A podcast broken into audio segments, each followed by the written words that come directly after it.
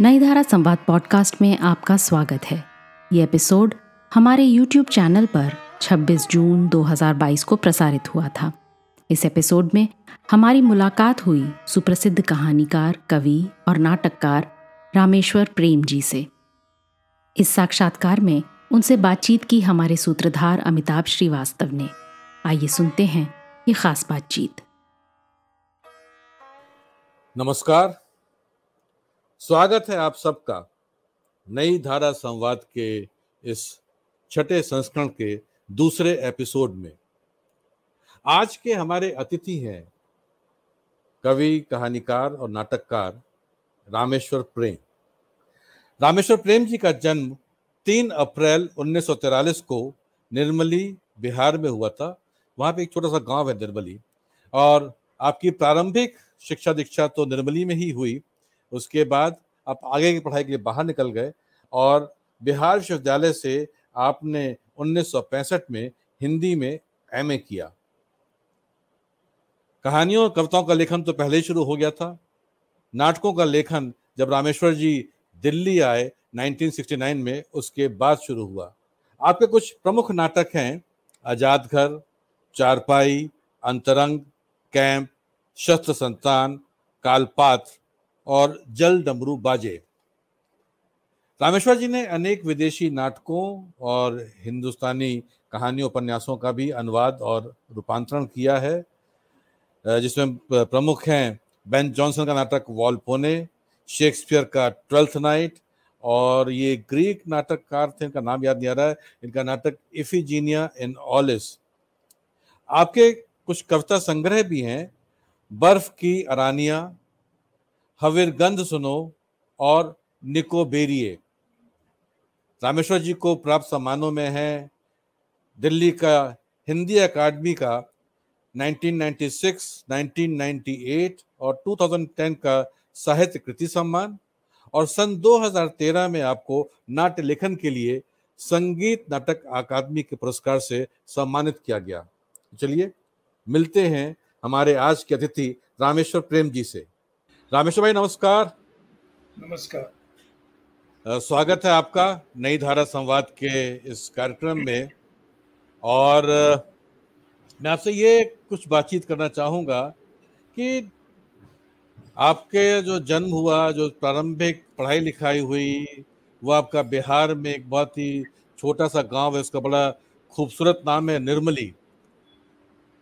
वहीं पर आप रहे, वहीं आपने पढ़ाई लिखाई की, उसके बाद आप, बाद में आगे की पढ़ाई के लिए बाहर निकले।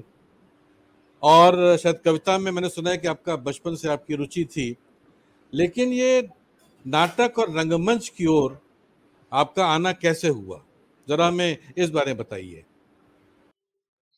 दरअसल मैं जब दिल्ली आ चुका था तो बहुत नज़दीक में मुझे रहने का मौका मिला।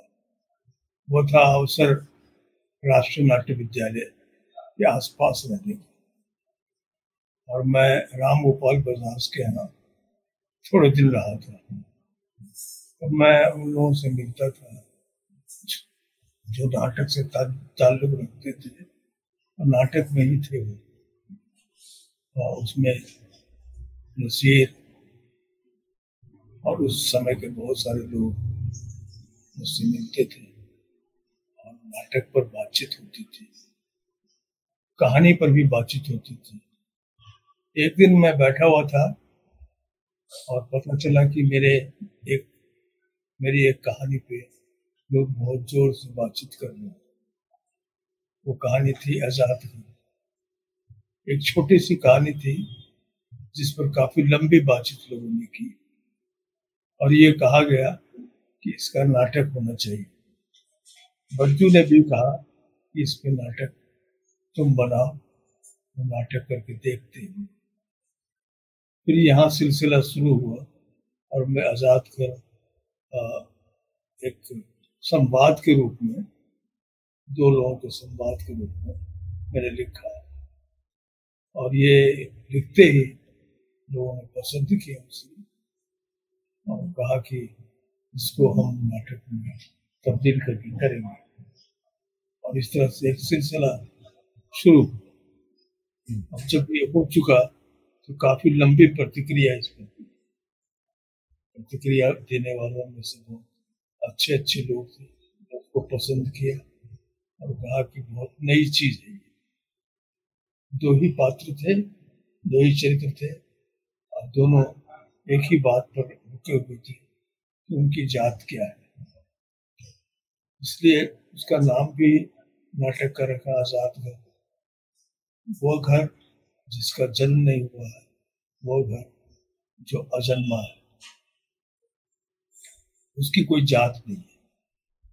ऐसा करके शुरू किया। फिर लोगों को ये बहुत पसंद आया।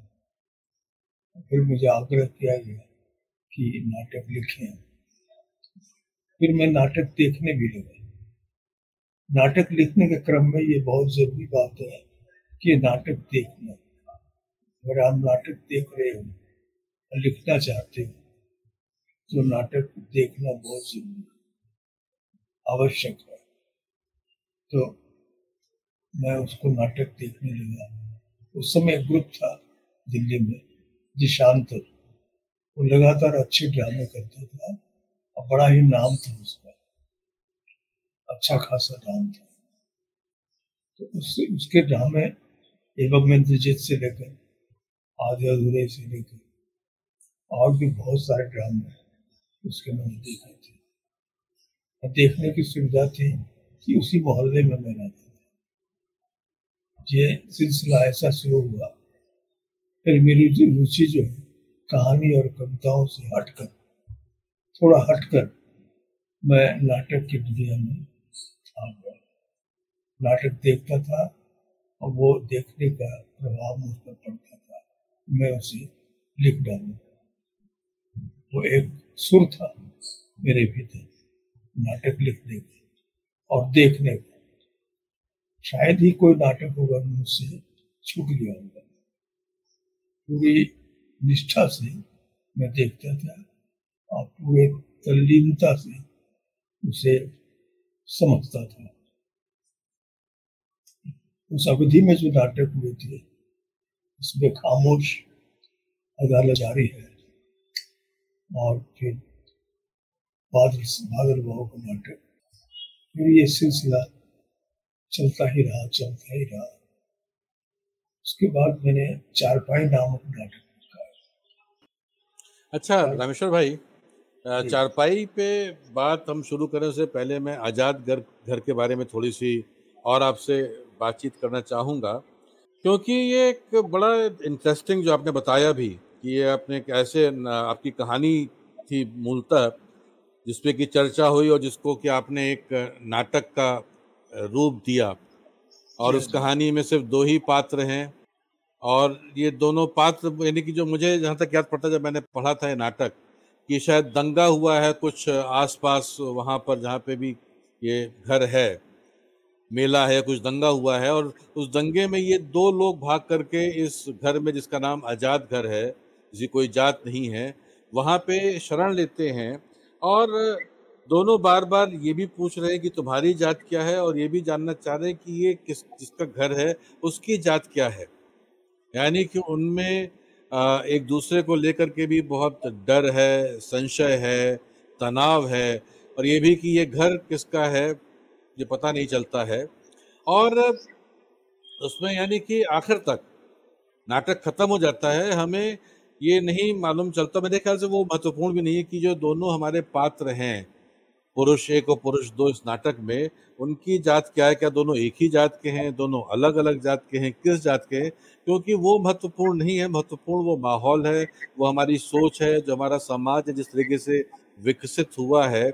जो उसको उसने जाति में बांट दिया है पूरे समाज को।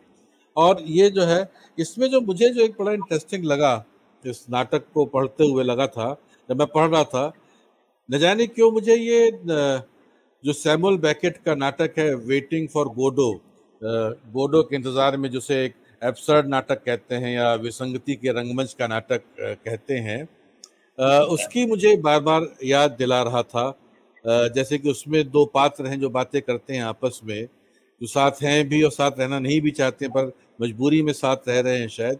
कुछ इस तरह का जो है ये मुझे तो आपने क्या ये, आपको पता था वेटिंग फॉर गोडो के बारे में कभी आपने पढ़ा था या नहीं मालूम था आपको अपने अपने आप ऐसा बना? कुछ बारे में बताएँगे आप? दरअसल ये किसी नाटक से प्रेरित नहीं था। वो स्थान से प्रेरित था। उस स्थान में क्या क्या महत्वपूर्ण है उससे हम्म। प्रेरित था।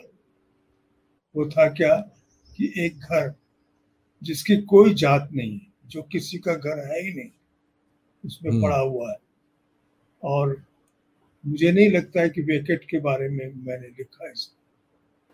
नहीं लिखा नहीं है।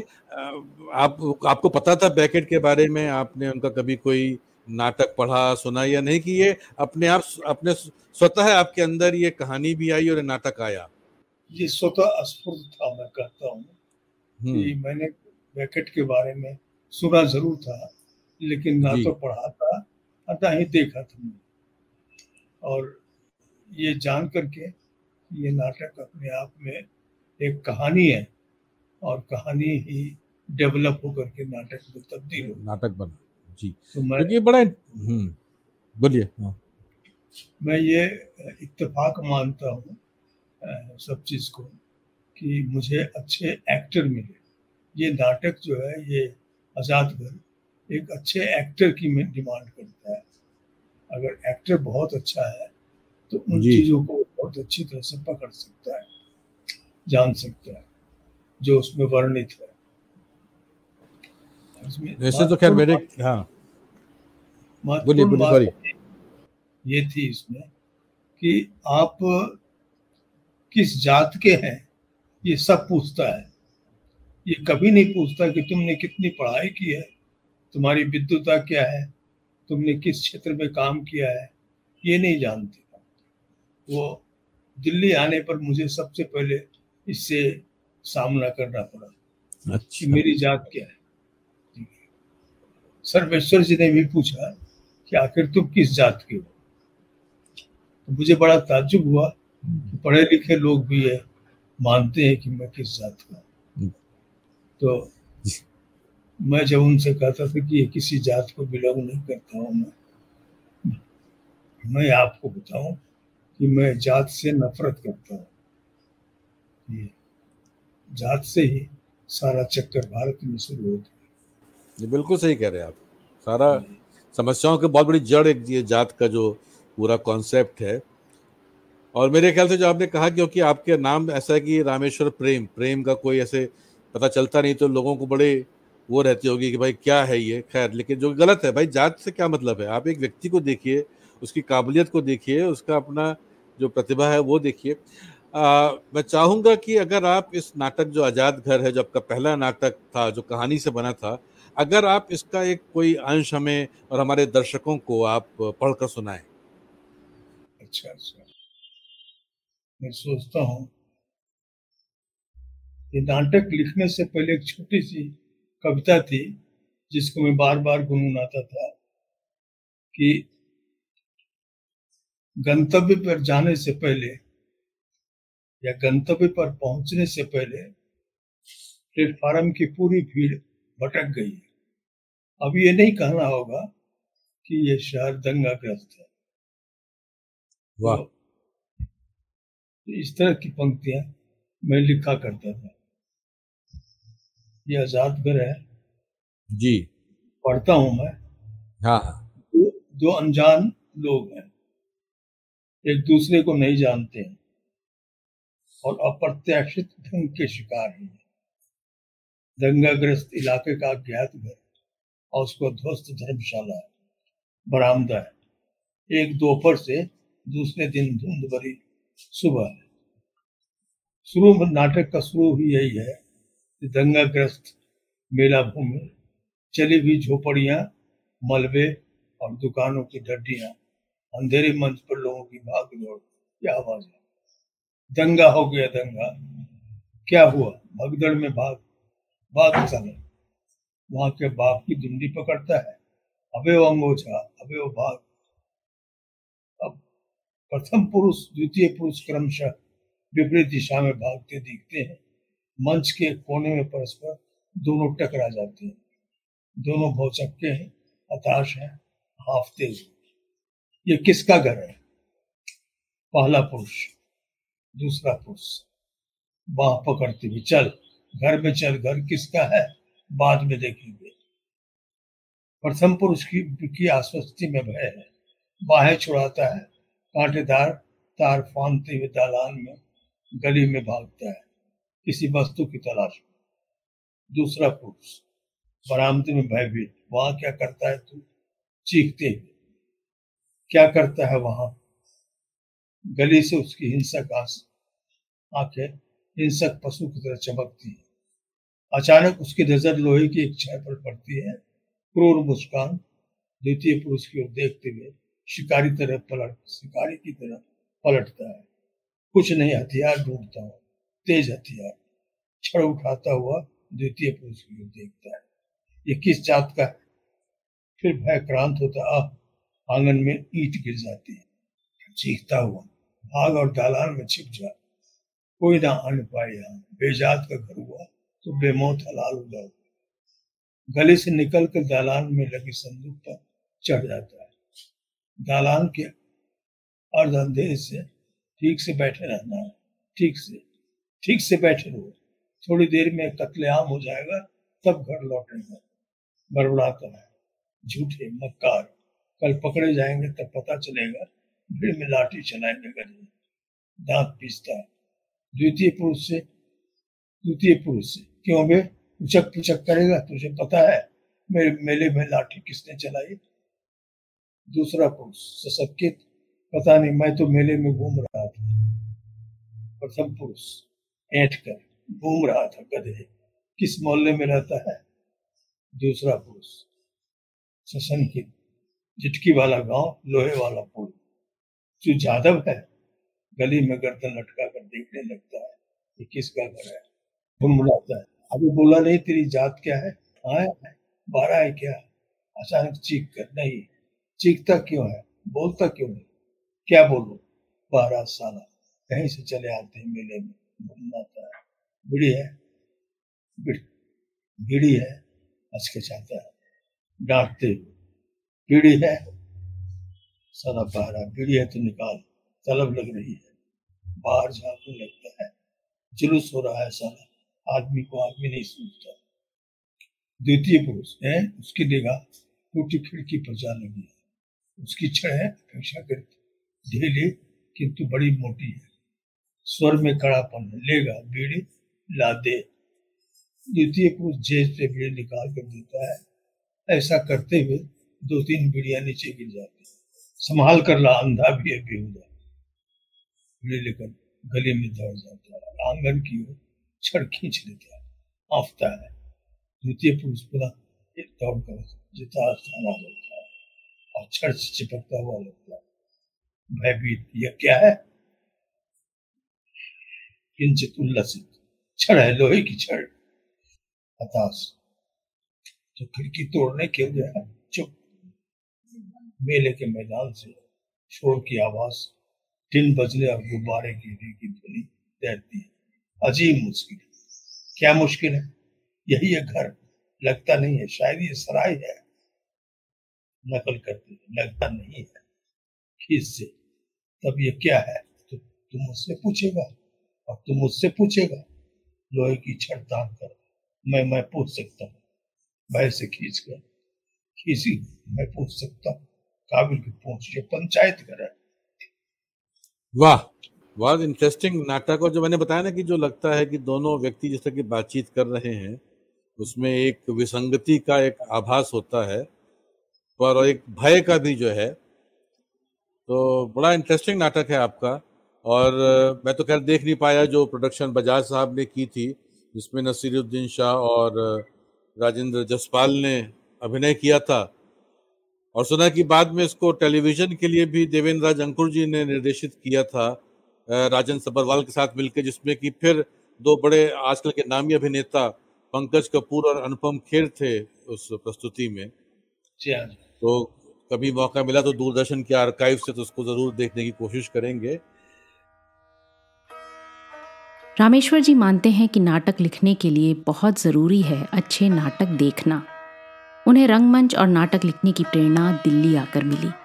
दिल्ली के अपने शुरुआती दिनों में वो प्रसिद्ध निर्देशक राम गोपाल बजाज के घर रहते थे। वो बताते हैं कि उस दौर में शायद ही कोई ऐसा नाटक होगा जो उन्होंने नहीं देखा। उनकी कहानी आज़ाद घर के नाटकीय मंचन को दर्शकों ने बहुत सराहा। इसी से उन्हें प्रोत्साहन मिला और उनकी नाटककार के रूप में यात्रा शुरू हो गई। आइए सुनते हैं इसके आगे की बातचीत। आपने आज़ाद घर के बाद एक और नाटक लिखा, जो दूसरा नाटक चारपाई। और मुझे याद है कि जब uh, 1976 में मैं एनएसडी में आया था मेरा दाखिला हुआ था तो रविंद्र भवन में थर्ड फ्लोर पे जहाँ पे कुछ ज़माने में एनएसडी रेपेटरी कंपनी होती थी उसके फॉयर में चारपाई की तस्वीरें नाटक की प्रस्तुति की तस्वीरें लगी रहती थी तो उसको देख के बड़ी हम लोग को उत्सुकता होती थी कि भाई ये क्या नाटक है जिसमें एक चारपाई पड़ी हुई है उसके नीचे कोई बच्चा छुपा बैठा है। और उसके ऊपर कुछ लोग पात्र बैठे हुए हैं चारपाई के ऊपर। फिर बाद में ये नटरंग में पढ़ने का इसको अवसर भी मिला, जो कि आपने एक जहाँ आज़ाद घर, एक पूरे समाज और जात और सबको लेकर के लिखा। वैसे आपने ये जो नाटक था, चारपाई, एक निम्न मध्यम वर्गीय परिवार, उनका जो है, आपस में जो लोगों का जो तनाव है, जो संतरास है, जो विषाद है, जो साथ उस छोटी सी जगह में जिस तरह से वो लोग एक ऐसे घुसे पड़े हैं ये नाटक लिखा है भी बड़ा दिलचस्प नाटक है। मैं चाहूँगा कि ज़रा आप इसके बारे में इसकी रचना प्रक्रिया कैसे हुई कब हुई इसके बारे में ज़रा हमें बताएँ।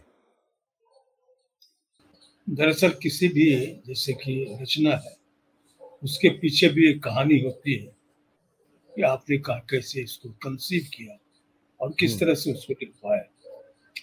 जब मैं वीरपुर नाम के कॉलेज में गया था पढ़ाने के लिए। तो एक कमरा था इतना छोटा था उसमें सब सामान था भरा हुआ। और उसी में मेरे रहने की जगह थी। तो मैं लेटा हुआ था तो एक लड़का आता था और मेरे पीठ पर चढ़ जाता था। अच्छा। वहाँ से अपने सामान को निकालता था।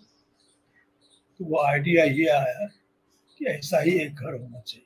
जिसमें सीढ़ी के लिए सीढ़ी के बदले में मेरी पीठ हो। और आबादी इतनी ज़्यादा थी उस घर की या उस जगह की कि हर जगह ठूसा हुआ है। हम्म। बेटा है बाप है उसके और भी संबंधी हैं और भी लोग हैं एक बच्चा भी है और वो सभी एक जगह लगे हुए हैं एक इसी कमरे में लगे हुए हैं जिसमें मैं तो आइडिया ये लगा कि आबादी अगर बहुत ज़्यादा हो और रहने की जगह ऐसी हो जहाँ पर कि आप रह नहीं रहे हैं, बल्कि उसको सह रहे हैं एक तरह से। आप सो भी नहीं रहे हैं, बल्कि सोने का बहाना कर रहे हैं। आप किसी भी तरह जीवन में एक तरह से निश्चिंत नहीं है, अनिश्चिंत सा है। हर जगह संवाद चल रहा है, हर जगह बातचीत चल रही है। इस छोटे से घर में क्या कुछ नहीं हो रहा है। वहाँ से उसका एक ग्राफ समझ में आया कि एक ऐसे घर की कल्पना होता है मेरे भीतर। जो घर नहीं है, घर के बदले एक एक एक छोटा सा सराय है, जिसमें बहुत सारे लोग रह रहे हैं। मसाले का डब्बा है, लालटेन है रहने की जगह नहीं है, लेकिन उसी में रह रहे और हर तरह की बातचीत भी होती है। तो क्राफ्ट वहीं से शुरू हुआ, जहाँ से ये रिसीव किया था। मैंने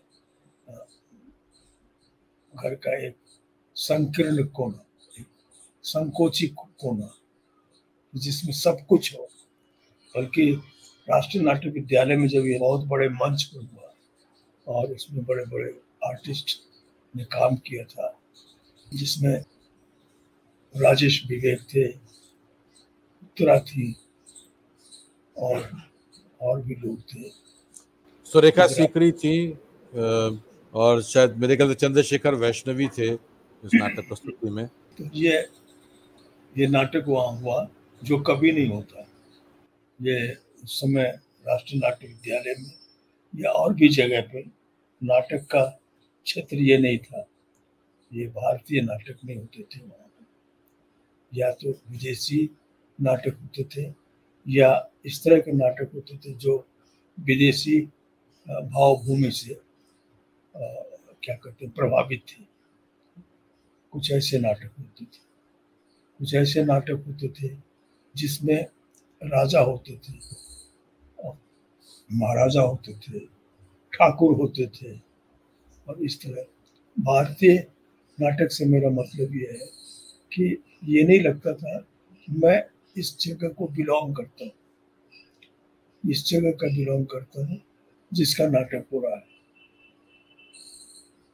एक ऐसे नाटक की कल्पना थी जो जो जो जो जो भारतीय हो, जो ऐसा हो जो लगे कि भारत का है। तो कालका जी ने भी कहा कि वो नाटक हिंदुस्तानी नाटक है। इस नाटक का होना चाहिए। वो मेरे हिसाब से मेरा ये प्रयास नया था और उसको नया ही कहते थे। अभी जब आपसे बातचीत करने के लिए मैंने इस नाटक को दोबारा पढ़ा तो मैं अपने इस लोभ को रोक नहीं पाएगी मैं इसकी कुछ पंक्तियाँ मैं भी पढ़ के आपके साथ शेयर करूँ और अपने जो हमारे दर्शक हैं, उनके साथ शेयर करूँ। और जो मैं बार बार कहता हूँ कि एक तो यानी कि रामेश्वर भाई के नाटकों में जो भाषा है, वो बड़ी अलग किस्म की भाषा होती है।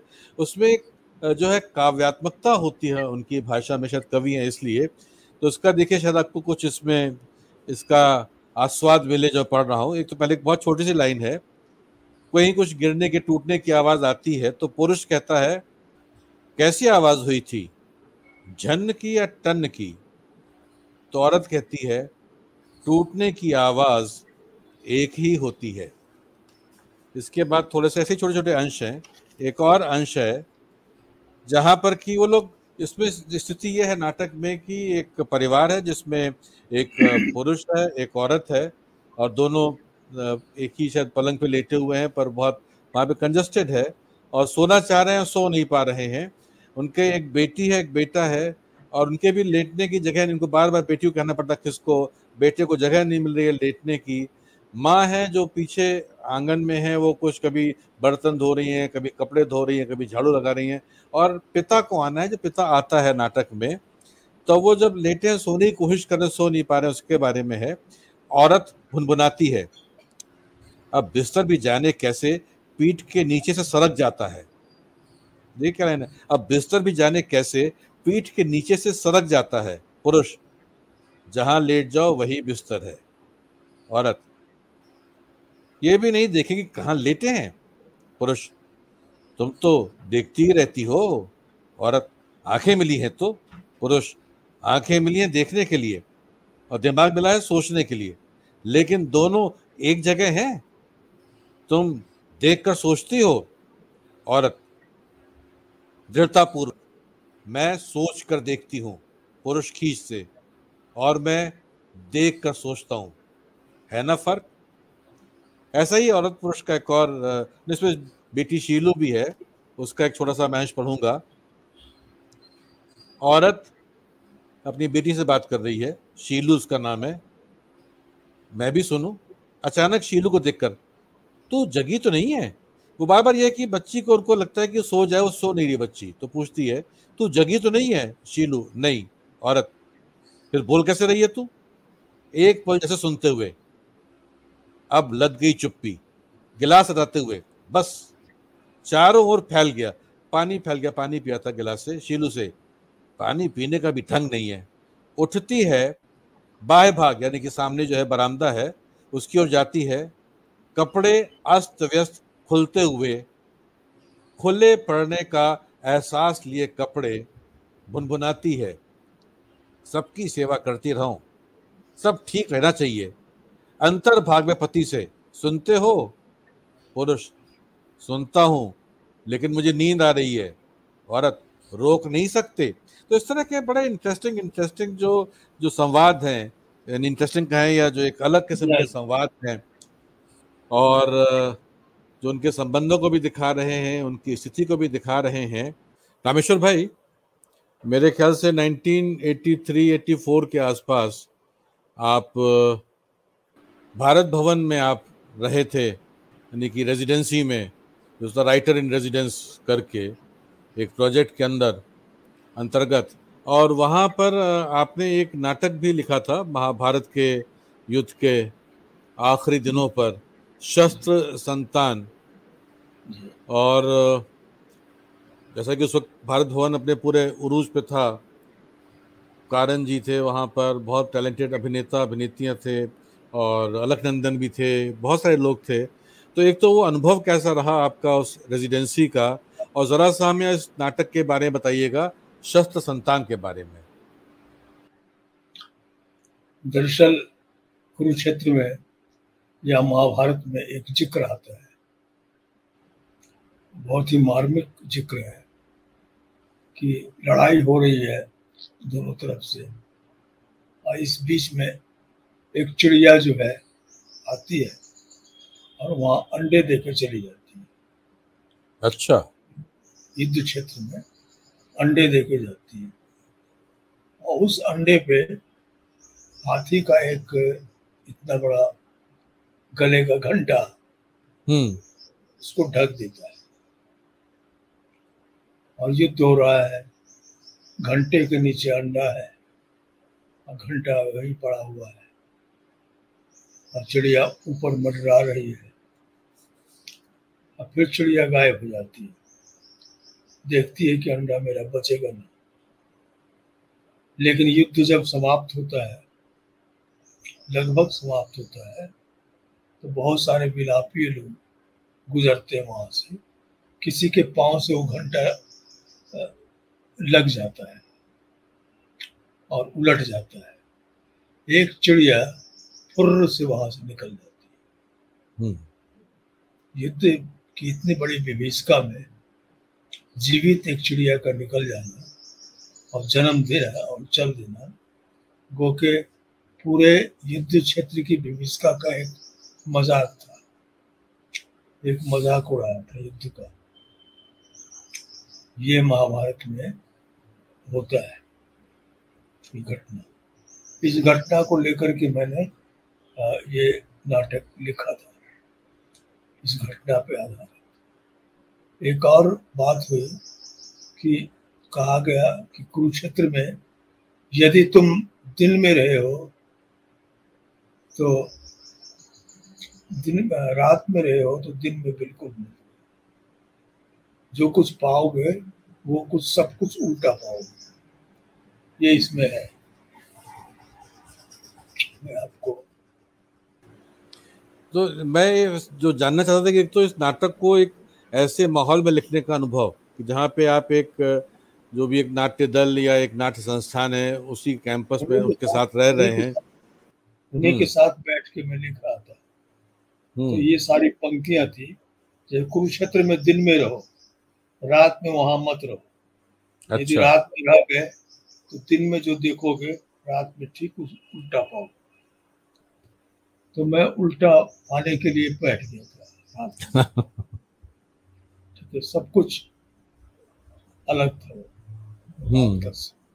रात के लोग रात के पात्र सब अलग तो ये आइडिया और ये चीज़ें वहाँ बहुत पसंद आई थी कहा था तो जब आप जैसे आप नाटक लिखते थे तो क्या कारण जी इन लोगों के साथ बीच बीच में डिस्कशन चलता था कि आप अपना अकेले में बैठे नाटक लिखते रहिए? एक सीन लिखने के बाद जी। एक सीन पूरा पूरा सीन लिखने के बाद डिस्कशन होता था। आखिर ये सीन का मतलब क्या है? हम्म। ये सीन क्यों है? ये संवाद क्यों है? ये ज़रूर होता था। एक बार। फिर इस, इस पर काफ़ी बहस होती थी। काफ़ी लोग उस पर जुड़ते थे बात करते थे और फिर आगे बढ़ता था। तो जैसे कि ये जो नाटक है जिसमें मैंने जो मुझे जहाँ तक याद पड़ता है कि इसमें वो ये रहा है कि अगले दिन के युद्ध में शायद अर्जुन के और कर्ण के बीच में होने वाला है और उसका इंद्र ने कर्ण का जो है कवच कुंडल ले लिया है, पर बदले में इंद्र का अमोघ अस्त्र जो है वो कर्ण के पास है। अब कैसे अर्जुन को बचाया जाए और उसके लिए फिर घटोत्कच का एक तरह से इस्तेमाल किया जा करते हैं श्री कृष्ण कि कैसे जो है वो अर्जुन के जीवन को बचाया जाए और एक तरह से वो घटोत्कच को एक शस्त्र की तरह से प्रयोग किया जाता है। ऐसे इसके कुछ ऐसे ही है ना इस नाटक में कुछ? जी हमारा घटोत्कच जो है इसमें प्रमुख हम्म। पात्र है और बहुत ही ज़बरदस्त है। जी। इसको ये बताया जाता है कि तुम पिता का वेश लेने के लिए जा रहे हो। हम्म। राजवेश। ये नहीं कि लड़ाई है या कुछ हो रहा है राजवेश प्राप्त करने के लिए पहुँच रहे हो। अब पिता तुम्हारे मुश्किल में है आजकल। तो वो निकल पड़ता है। और उसके जितने भी अस्त्र शस्त्र हो सकते हैं मंत्र हो सकते हैं वो सब करके वो कर्ण को मजबूर कर देता है कि वो अपना अमोक छोड़े। और वो अमोक छोड़ देता है। इस तरह से घटोत्कच का जो उत्सर्ग है हम्म। पिता के प्रति और राज घराने के प्रति उससे ये कि पिता पुत्र का संबंध जो है वो उजागर होता है और दूसरे कि घटोत्कच क्या सोचता है ये होता है। उसका ज़िक्र इस नाटक में है। पूरा सीन है घटोत्कच और हिडिम्बा का। हम्म। हिडिम्बा का और घटोत्कच का। हिडिम्बा उसकी माँ थी। जी। और बेटे का। काफ़ी लंबा सीन अच्छा ये प्रोडक्शन वहाँ पे किया भी गया भारत भवन में। कारण जी ने इसको डायरेक्ट किया। तो जो अभिनेता लोग थे जो भी हिडम्बा का रोल कर रहा है घटोत्कच कर रहा है ये सब भी आपके साथ इसमें इंटरेक्शन में शामिल होते थे जो डिस्कशन होता था। लिखने के बाद दृश्य लिखने के बाद कि सिर्फ़ कारण जी के साथ ही और इनके साथ होता था ये इंटरेक्ट सारे सारे सारे जो कलाकार थे। जी। शामिल होते थे। इसमें और उनका बड़ा योगदान होता था। भाषा को भाषा को लेकर के बड़ी जो भारी चिंता थी वहाँ। अच्छा भाषा को लेकर चिंता थी? क्यों इतना क्लिष्ट नहीं होना चाहिए जो पढ़ ना हम्म। पाए कर ना पाए। इसको उच्चारण में दिक्कत नहीं। हाँ उच्चारण में दिक्कत ना हो ऑडियंस तक भी जो पहुँचे जैसी भाषा हो पर मैंने जो देखा कि आपके नाटकों में हमेशा आपकी जो भाषा है, बड़ी काव्यात्मक होती है, शायद उसकी वजह जो है आपका कवि होना भी है। और एक अलग किस्म की भाषा है, जो आम हमको भारतीय या हिंदी नाटकों में जो भाषा मिलती है, उससे आपके नाटकों की भाषा बड़ी भिन्न होती है। और इसी से मुझे याद आया कि आपका जो एक, जो ऑलमोस्ट लेटेस्ट नाटक है, जल डमरू बाजे, जिसका कि शीर्षक भी अपने आप में एक बड़ा काव्यात्मक और बड़ा एक दिलचस्प सा शीर्षक एक अलग किस्म का एक बिंब प्रस्तुत करता है। और बहुत दिलचस्प नाटक है ये जल डमरू बाजे। तो मैं चाहूँगा कि आप जरा इसके बारे में बताएँ हमें जल डमरू बाजे के बारे में। असल में जो मैं कहना चाह रहा हूँ कि जी। जल डमरू इसलिए है कि डमरू जो है अपने आप में एक नृत्य का फॉर्म की तरह है। और एक ऐसा ऐसा ऐसा फॉर्म है जिसमें हिंसा भी है। शिव का। ऐसा है जिसमें तांडव है। ऐसा है जिसमें सब कुछ ऐसा समाहित हो उस नृत्य में कि वो करुणा भी है वो दया भी है वो सारी क्षमताओं से भरपूर है। ऐसा कौन हो सकता है? वो बाढ़ बाढ़ भी ऐसा ही है मेरी हम्म, नज़र। इसलिए उसको ज़ोर दिया गया। और तब जल डमरू की अवधारणा हो कि उसको बनाया जाए उसको करा जाए उसको समझा जाए। बाढ़ की विभीषिका भी जो है इस नाटक में दिखाई देती है और मृत्यु भी है जीवन भी है बहुत सारी चीज़ें हैं। जी। उसको वही शीर्षक जो था वो व्यंजित करता था हम्म। कि डमरू है जल जल जिस तरह से जल है डमरू का मतलब जल नहीं होता लेकिन हमने जल को रूपक बनाया है डमरू का रूपक बनाया है। इसलिए उसमें सब कुछ निश्चित है वो होगा होना ही है। डमरू का अर्थ है होना। अच्छा। का मतलब होना मतलब होता है। तो नाटक का मतलब होता है होना भावन जो होता है, वो नाटक है। जो नहीं होता है, वो नाटक नहीं उसका होना है। तो इसमें मृत्यु होना है, प्रेम होना है। इसमें सब कुछ होना है, जिस, जो आप कल्पना करते हैं। तो जल डमरू बाजी में सब कुछ है। जात पात है, पॉलिटिक्स है। मृत्यु के बारे में है जीवन के बारे में है प्रेम के बारे में है राजनीति के बारे में है वो सब कुछ है जो उसमें है। निश्चित है। इसलिए वो शीर्षक बड़ा मौजू है। हम्म। मौजू है। इस नाटक की एक बड़ी इंटरेस्टिंग प्रोडक्शन रामगौर बजाज ने की थी एनएसडी के छात्रों के साथ मेरे ख्याल से 2009 में की थी। और आठ में की थी। तो हमारे पास उस प्रस्तुति का एक वीडियो क्लिप है। तो हम चाहेंगे कि अपने दर्शकों को उसकी एक हम झलक दिखाएँ उस नाटक की, जिसे आपका नाटक तो सुन लिया उन्होंने, लेकिन आपका नाटक मंच पर कैसा होता है, ये भी वो देखें। तो अब हम उसकी एक क्लिप सबको दिखाएँगे।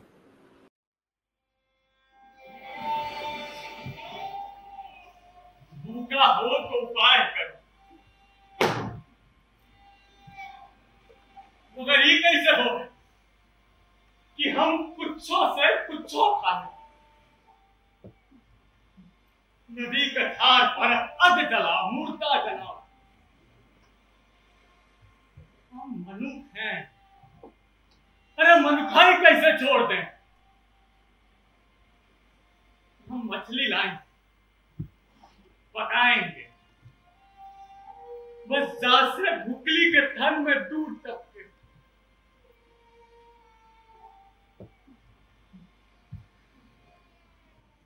तो बच्चा के ठोक पीट के फुसला के खुद भी तो अरे दुख, थकान, चिंता में निंदाता है शरीर। औंधी है नदी जहाँ मैं सब कुछ मिला जावे जैसे जैसे बुधा घाव का बच्चा सवा गया है? वो छप्पर पानी में नाव जैसन बहता छप्पर ऊपर एक बच्चा, हाथ में कटोरा। अरे छप्पर के कमची से लटपटा इंसाफ। करिया उजंग कौआ पिला गया, देखते देखते। पानी में, धार में, वेग में। गुड गुड और वेग खराब है तो और लौटा संदेरा मेघा गर्जन पर तू अपना काम करेगा ही करेगा तो हम काहे ताज ताज के रोएँगे पहले है भूख का इंतज़ाम है तो ये पेट भूख से फटफड़ाए तू मेहनत कर सब मेहनत से भूखना कहाँ माँगता है मुखली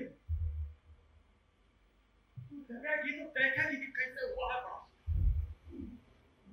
देखेगी वो लपलपाती नदी अरे देखे संधार तू जब जागेगी हिम्मत है नदी के साथ। बस ये पर्ची पिटा लोग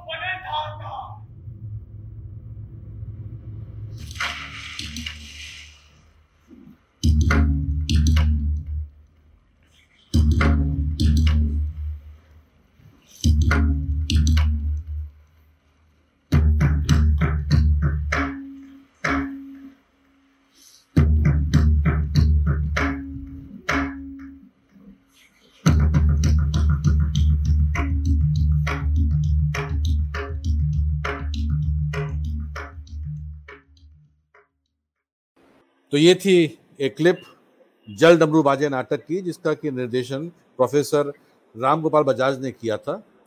अच्छा रामेश्वर भाई आपने यानी कि मौलिक नाटक तो लिखे ही हैं। उसके अलावा जैसे कि आपने अपनी खुद की कहानियों के अलावा अ, कुछ विदेशी नाटकों का भी अनुवाद किया है और कुछ और आ, किसी कविता या कहानी का भी नाट्य रूपांतर किया है बाजी का मेरे ख्याल से।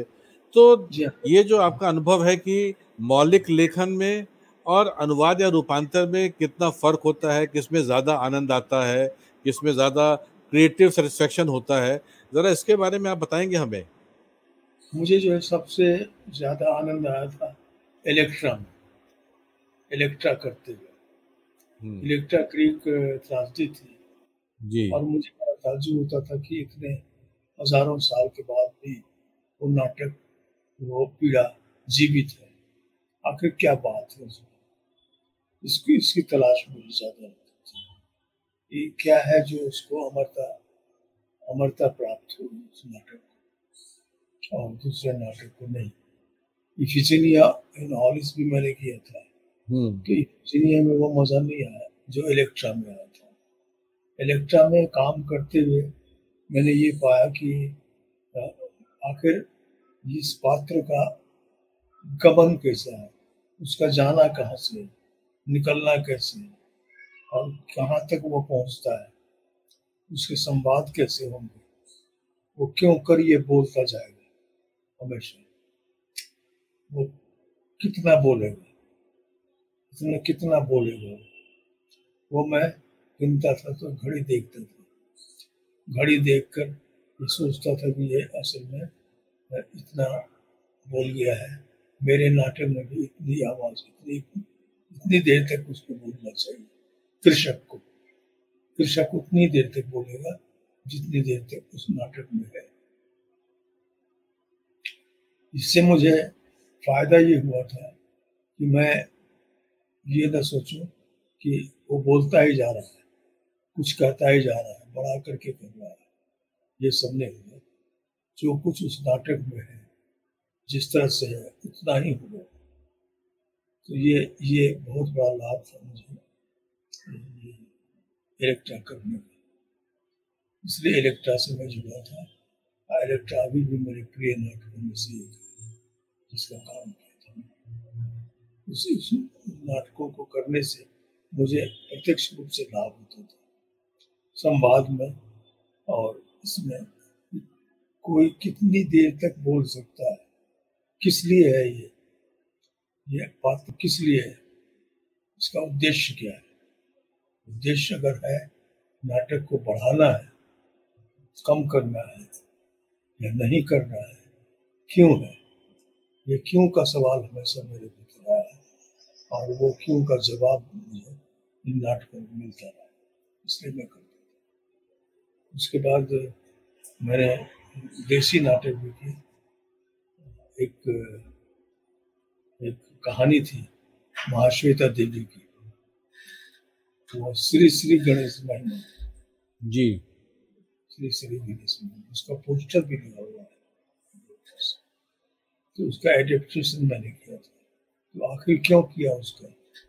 उसमें कौन सा ड्रामा था जो मुझे ये प्रेरित करता है कि मैं काम करूँ? ये नहीं कि मुझे अमिताभ दास गुप्ता ने कहा अब मैंने हम्म। करना शुरू गुप्ता जी तो कुछ देते भी नहीं थे। तो मैं मैं जुड़ा असल में उसके उसके कथ्य से। उसका कथ्य बहुत ही मज़बूत था।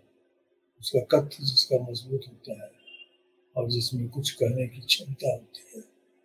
ये नहीं कि ये बात इलेक्ट्रा में नहीं थी, लेकिन वो दूसरी तरफ़ से था। ये ये सामाजिक रूप से तो अलग तरह से, ये व्यंजित करता था। श्री श्री गणेश में उसके बाद और भी मैंने काम किए। जी। तो कुछ तो याद है कुछ नहीं भी है। बड़ा एक इंटरेस्टिंग रहा है कि रामेश्वर भाई आपने मेरे ख्याल से आपने जितने भी खुद के नाटक लिखे या जितने भी आपने अनुवाद रूपांतरण किए लगभग सभी के सभी मंचित हुए और बहुत ही नामी गनामी निर्देशकों ने इनकी प्रस्तुतियाँ की आपके नाटकों के उनके बड़े चर्चे रहे आपके सभी नाटकों के हिंदी रंग जग, रंग जगत में।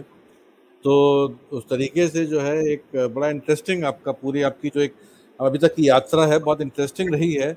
और मुझे उम्मीद है कि आप बहुत जल्दी कुछ और बड़े इंटरेस्टिंग और दिलचस्प नाटकों के साथ फिर हमारे साथ सामने आएँगे। इनको कि फिर खेला जाएगा। हुआ तो मौका मिला तो मैं भी आपको कोई लिखा हुआ नाटक निर्देशित करना चाहूँगा ज़िंदगी में। तो आज की बातचीत के लिए बहुत बहुत धन्यवाद। आपका थोड़ा स्वास्थ्य भी ठीक नहीं गला भी खराब है फिर भी आपने हमको इतना टाइम दिया उसके लिए मैं आपका तहे दिल से शुक्रिया करता हूँ। और आज के लिए नमस्कार। फिर आपसे दोबारा भेंट होगी रामेश्वर भाई। आपका भी बहुत बहुत नमस्कार। इस पॉडकास्ट को सुनने के लिए बहुत बहुत धन्यवाद। हमें उम्मीद है कि ये बातचीत आपको ज़रूर पसंद आई होगी। आप संवाद के सभी पुराने और नए एपिसोड्स यूट्यूब पर देख सकते हैं। इनकी जानकारी पॉडकास्ट के डिस्क्रिप्शन में उपलब्ध है। जल्द ही आपसे फिर मुलाकात होगी। नमस्कार।